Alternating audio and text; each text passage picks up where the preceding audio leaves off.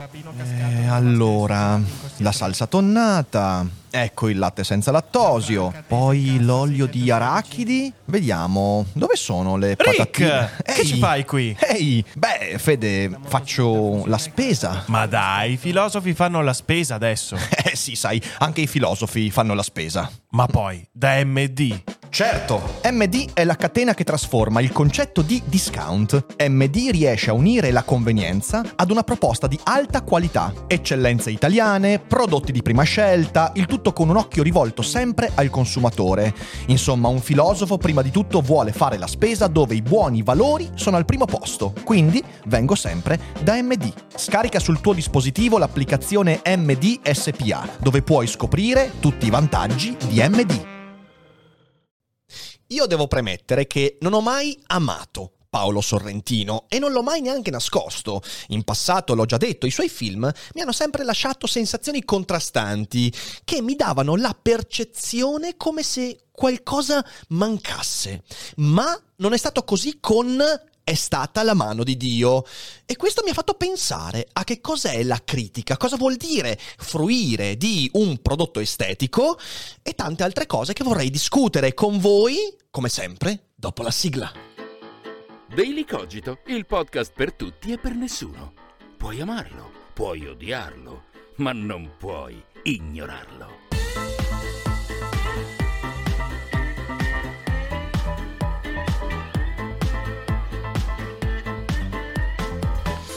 Bentornati ai Cogito Studios! Quanto è bello! Quanto è bello essere qui di nuovo nel luogo preposto a cogitare come si deve, anche se questa settimana ci siamo divertiti con le live nel vecchio salottino, però è giunto il momento di tornare qui, nel tempio delle cogitate. E partiamo cogitando di cinema, sì perché ieri sera ho visto È stata la mano di Dio.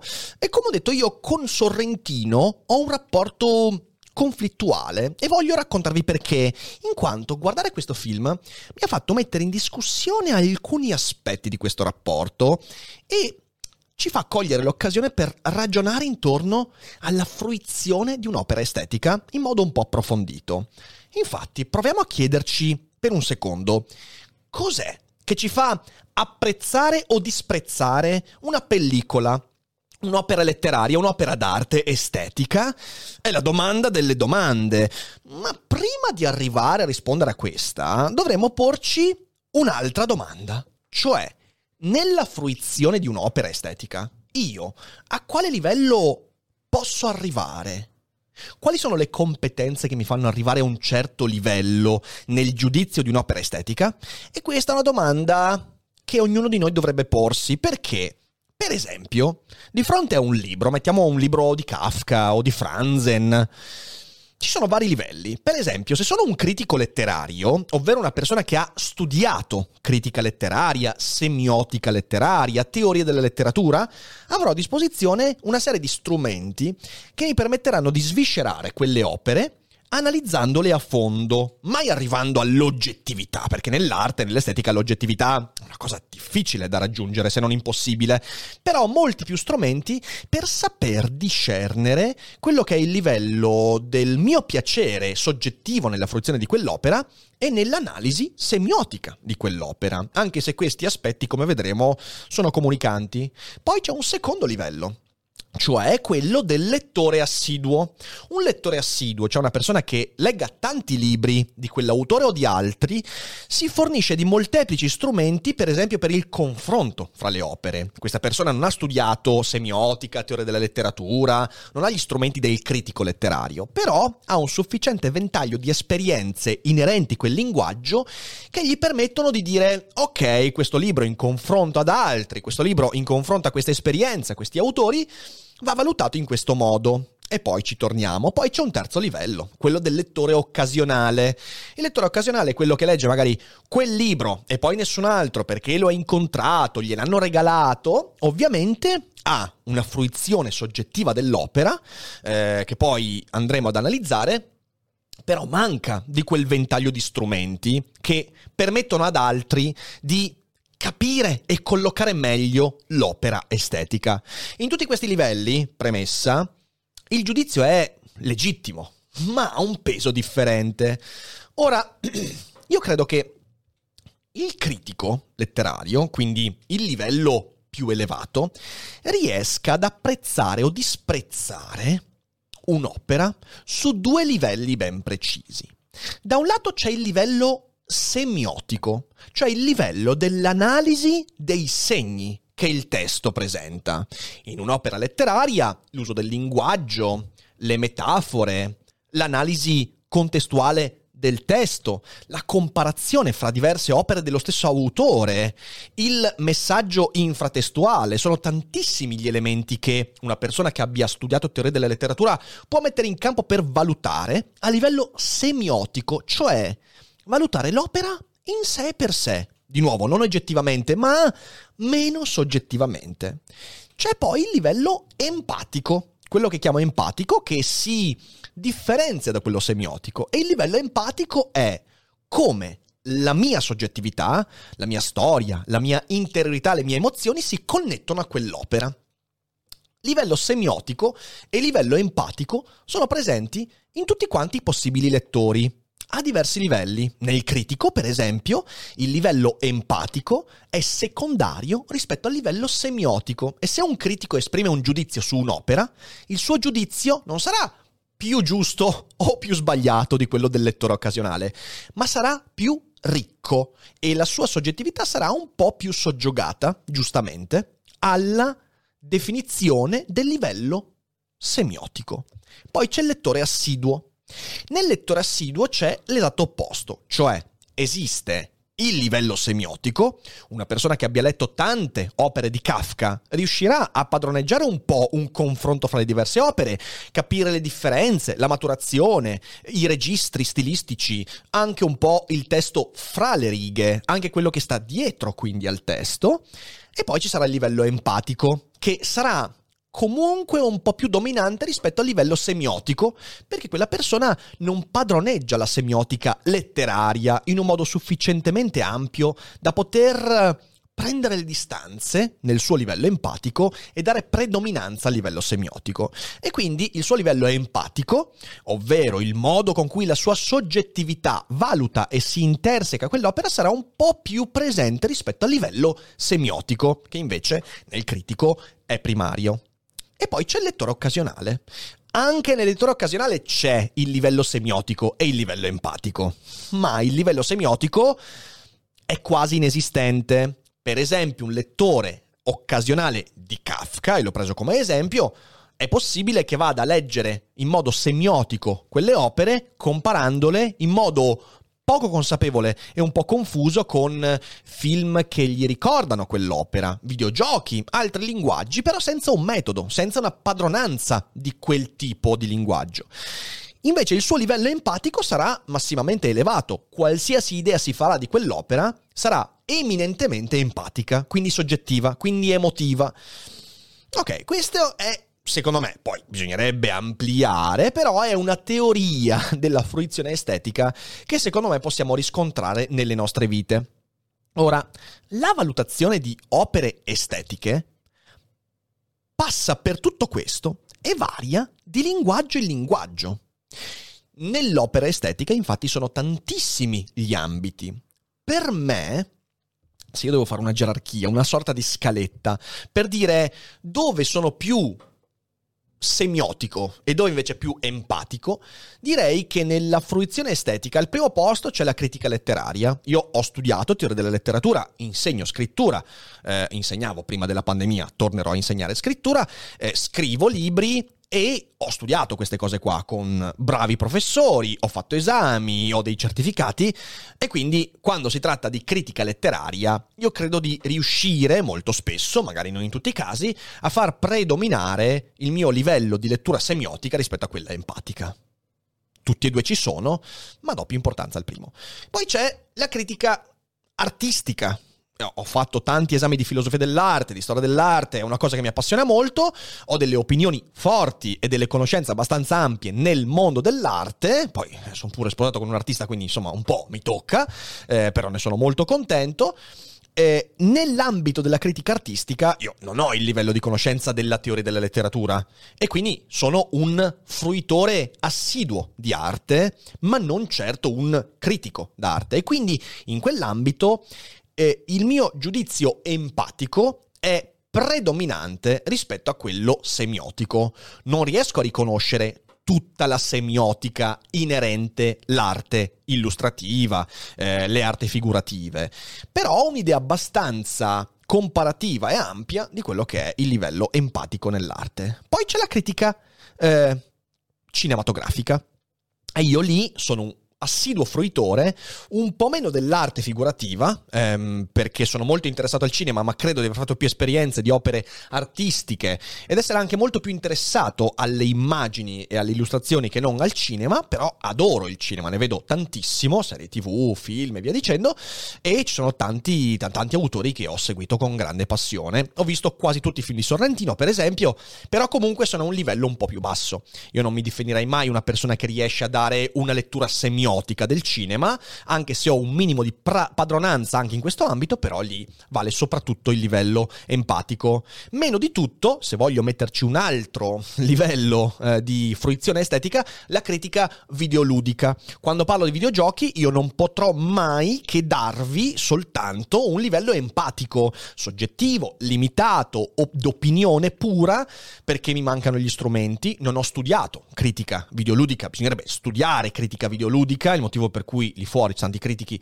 tante critici di videogiochi in realtà si vede che non padroneggiano solo più o meno a livello mio, solo che hanno giocato di più. Eh, io posso dire soltanto di essere appassionato ai videogiochi, quindi non potrò mai arrivare a una disquisizione semiotica del videogioco. Ok, bene, neanche sui videogiochi che conosco di più, Nintendo, Souls, io mi limito a evocare ciò che empaticamente questi videogiochi eh, suscitano in me e spero che in questo modo magari sia comunque utile. Ho fatto questa lunghissima disamina della fruizione estetica, che spero non sia stata pedante, ma comunque utile, per arrivare a questo punto. Non avere consapevolezza di tutta questa gerarchia, secondo me, porta dei problemi. Per esempio, confondere semiotica con empatia ovvero il segno dell'opera artistica in ogni senso, con la propria sensazione, con la sensazione suscitata da quel segno. Questo capita spesso quando non riconosco il segno come segno o la mia emozione come emozione, ma li confondo e questo mi porta a fraintendere moltissime delle cose che vedo. Penso che l'autore abbia detto una roba, non me l'ha detta, è ciò che interpreto io, ma la prendo come la verità dell'opera e quindi non capisco un cazzo. Trarre oggettività da soggettività anche questo è un grave errore. Per esempio, Facciamo un esempio. Nella recensione che tanto avete odiato di strappare lungo i bordi, io varie volte durante la, eh, la, la, la, mia recensione ho chiaramente detto questa è la mia visione soggettiva. Non ho mai attribuito all'opera in modo oggettivo le cose che andavo ad analizzare, ma sono cose che io ho sentito e ho cercato di argomentare. Ecco, questo è non confondere oggettività con soggettività. Tantissimi commenti invece dimostrano l'esatto opposto. Dimostrano che la loro lettura di quell'opera è palesemente oggettiva, confondendo semiotica con empatia. E lì io posso fare molto poco se non ribadire questo concetto, che porta a quello che anche nell'ambito artistico può essere l'effetto Dunning-Kruger, quindi non capire qualcosa, ma essere talmente convinti di poterlo capire da convincersi di aver capito e non poter più neanche chiedersi ma forse sto facendo confusione. Ecco, con il cinema di Sorrentino ho sempre avuto dei problemi perché pur riconoscendone a livello semiotico la grandezza, non per competenze, ma perché mi pareva chiaro che fosse grandissimo dal punto di vista di immagini, segni, linguaggio cinematografico e via dicendo, a livello empatico ci ho sempre fatto a pugni e non posso farci nulla. E per un periodo ho considerato male i suoi film confondendo in alcuni aspetti campo semiotico con campo empatico, che bisognerebbe sempre riuscire, per quanto possibile, a tenere separati. Non è sempre possibile, ma bisogna provarci. Ecco, e per una persona che non è un critico cinematografico, questo era il massimo a cui potevo arrivare. Sono sicuramente dei film bellissimi in quanto film, ma che non arrivano dove, secondo me, dovevano arrivare. E che magari in realtà a un punto a cui neanche mirava il film. Qual era la mia sensazione di fronte a, Sorrentino? Era il rammarico di vedere La grande bellezza, film che ho visto tre volte in passato, e pur riconoscendo nello splendore, nella fotografia, nei colori, ne- nel ritmo, nelle musiche, sentirmi come messo fuori dalla porta, fuori dalla finestra a osservare qualcosa in cui non potevo entrare. Nel film io cercavo cose che non c'erano e ho capito col tempo che il problema era mio e non del film. Perché ero io che nel film cercavo cose che il film non aveva nessuna intenzione di darmi. Però questa roba qua ci ho messo del tempo per capirla e quando l'ho capito ho cominciato ad applicare questa cosa anche ad altri aspetti. Vi ricordate il- la puntata di qualche mese fa?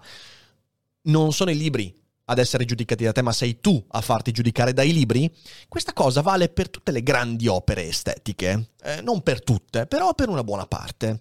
E ho cominciato a dire, ok, come sono io di fronte a questo film? Questo, evidentemente, non mi esenta dal dire che la grande bellezza non mi piace. Semplicemente perché da spettatore assiduo del cinema e dei film di Sorrentino, il mio livello empatico non potrà che soverchiare con prudenza quello semiotico, una prudenza che ho acquisito negli ultimi tempi. All'inizio per me il livello empatico era la verità del film. Non esageriamo, però era comunque qualcosa che soverchiava anche la capacità di vedere il film come opera semiotica, eh, guardata come una cosa che sta lì e che non viene determinata dal mio giudizio empatico.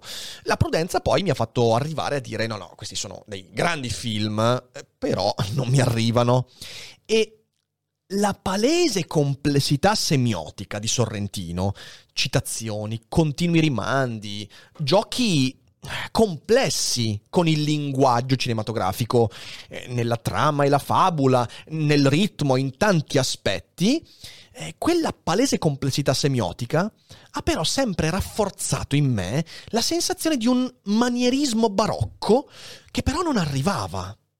When you need mealtime inspiration, it's worth shopping Kroger, where you'll find over 30,000 mouthwatering choices that excite your inner foodie. And no matter what tasty choice you make, you'll enjoy our everyday low prices, plus extra ways to save, like digital coupons worth over $600 each week. You can also save up to $1 off per gallon at the pump with fuel points. More savings and more inspiring flavors make shopping Kroger worth it every time. Kroger, fresh for everyone. Fuel restrictions apply.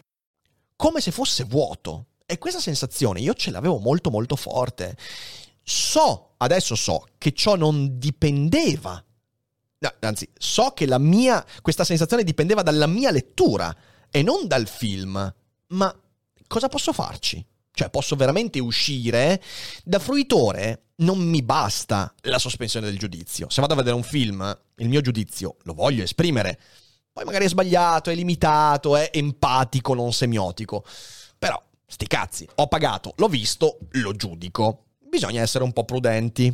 Questo è accaduto con Youth, i cui rallenti mi hanno sinceramente infastidito, non posso farci nulla. È successo con le conseguenze dell'amore, che ho trovato paternalista, che ho trovato... Ho trovato non in linea con quello che io cerco in un film. L'ho, l'ho, l'ho, visto con This Must Be the Place, uno dei film che ho apprezzato di più di Sorrentino, però in cui questo manierismo barocco risultava ancora difficile da apprezzare. Non ho potuto sottrarmi a questo rammaricante conflitto e non è che io da fruitore assiduo posso sospendere il giudizio e poi studiare per apprezzare. Non lo posso fare, non, non si può chiedere questo allo spettatore. Eh, studi, legga i miei libri prima di vedere i miei film. No, non si può fare. Due eccezioni nella filmografia fino ad oggi di Sorrentino. Uno è Il Divo, film che eh, di barocco ne ha tanto, ok? Eh, però che ho trovato molto più coinvolgente nella storia, eh, forse perché ho trovato un po' quello che cercavo.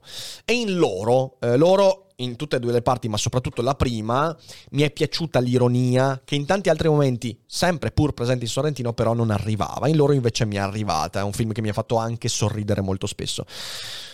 E arriviamo a quest'ultimo film. Tutta questa lunghissima premessa per arrivare a È stata la mano di Dio. Scusatemi, ho premuto per sbaglio il pulsante. Ho premuto per sbaglio il pulsante e ho anche preso paura. Dicevo, per tutto questo è stata la mano di Dio, mi ha fatto prendere un sospiro di sollievo. Veramente, vedendolo, proprio fatto... "Ah", per la prima volta ho sentito un film di Sorrentino che entrava in contatto col mio livello empatico, che è quello che nella fruizione del cinema è eminente per me, che critico cinematografico non sono.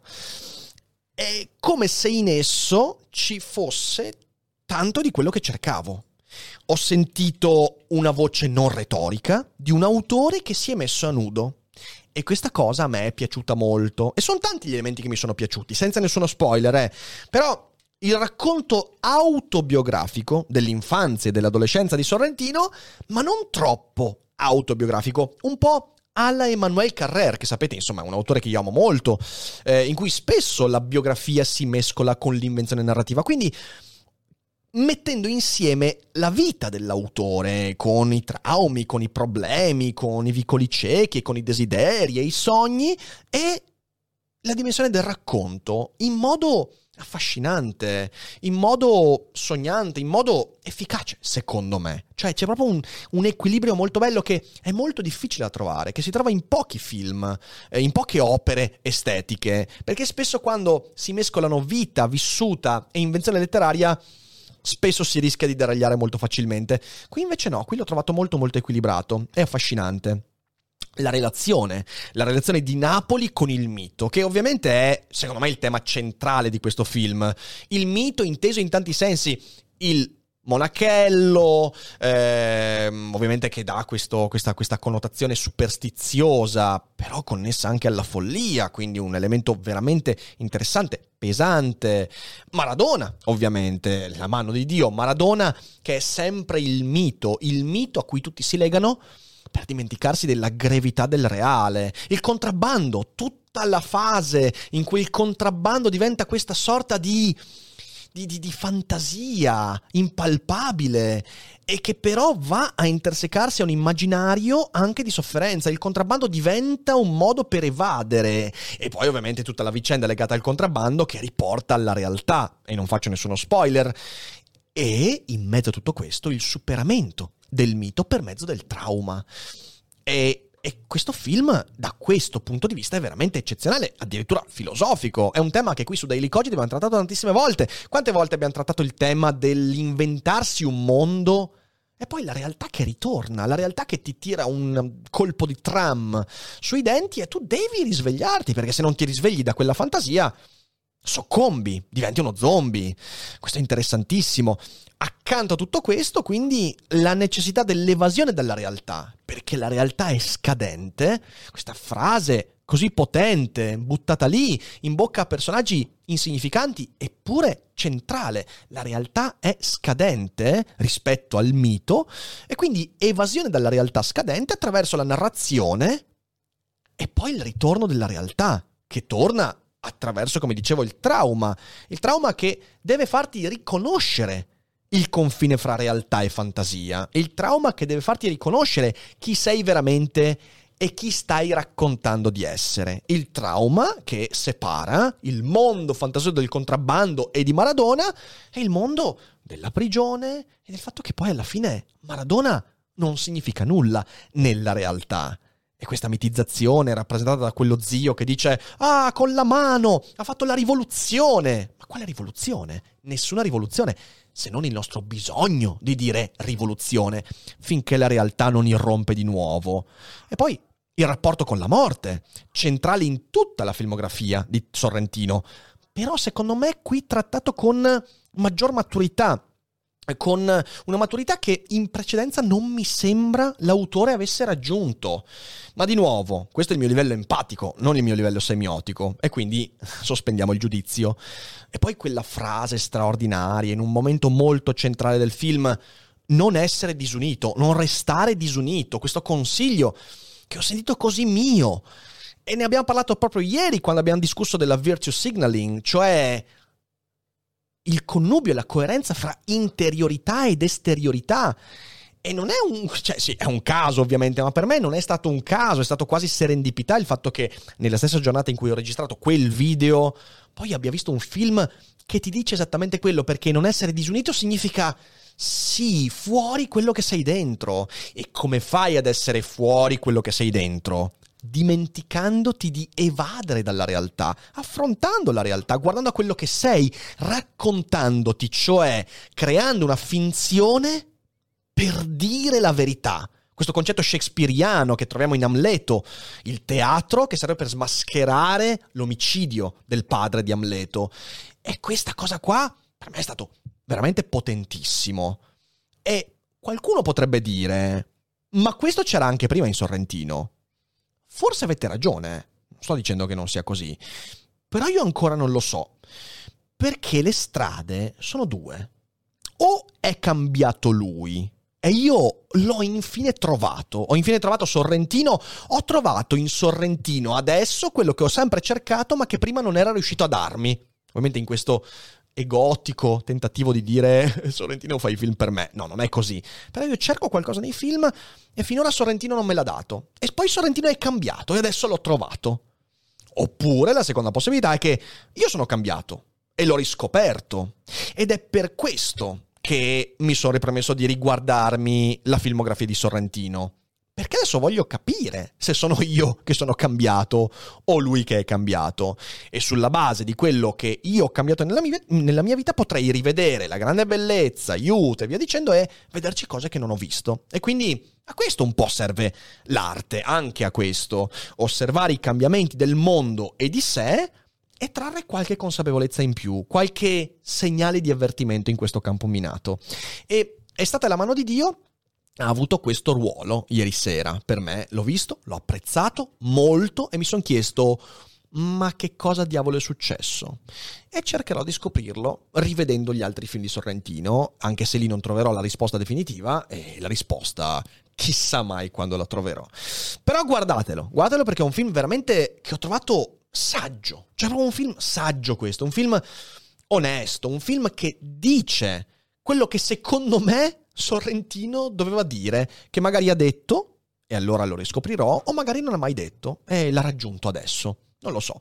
Secondo me il migliore di Sorrentino fino ad oggi, un film che merita veramente il plauso che sta avendo e che spero anche a voi possa dire qualcosa di importante. E credo di aver detto tutto in questa puntata complicata, spero non troppo complicata, anzi spero di sì perché i miei contenuti devono essere sempre complicati e non arrendersi alla semplificazione troppo pesante. E ditemelo voi con un commento. Se siete in live ovviamente non andatevene perché adesso leggiamo i vostri commenti. Se siete in differita invece condividete la puntata, magari mandatela a Sorrentino, chissà, magari facciamo una cogitata con Sorrentino qui un giorno, piacerebbe un sacco. E grazie a tutti per l'ascolto, grazie per gli abbonamenti, per il sostegno. E voi non dimenticate che non è tutto noia, che eh, non si disunisce. Ciao!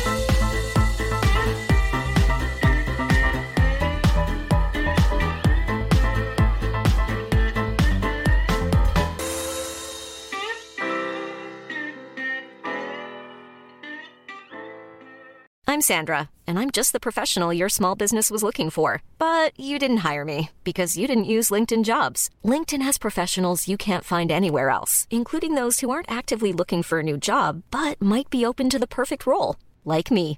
In a given month, over 70% of LinkedIn users don't visit other leading job sites. So if you're not looking on LinkedIn, you'll miss out on great candidates like Sandra. Start hiring professionals like a professional. Post your free job on linkedin.com/people today.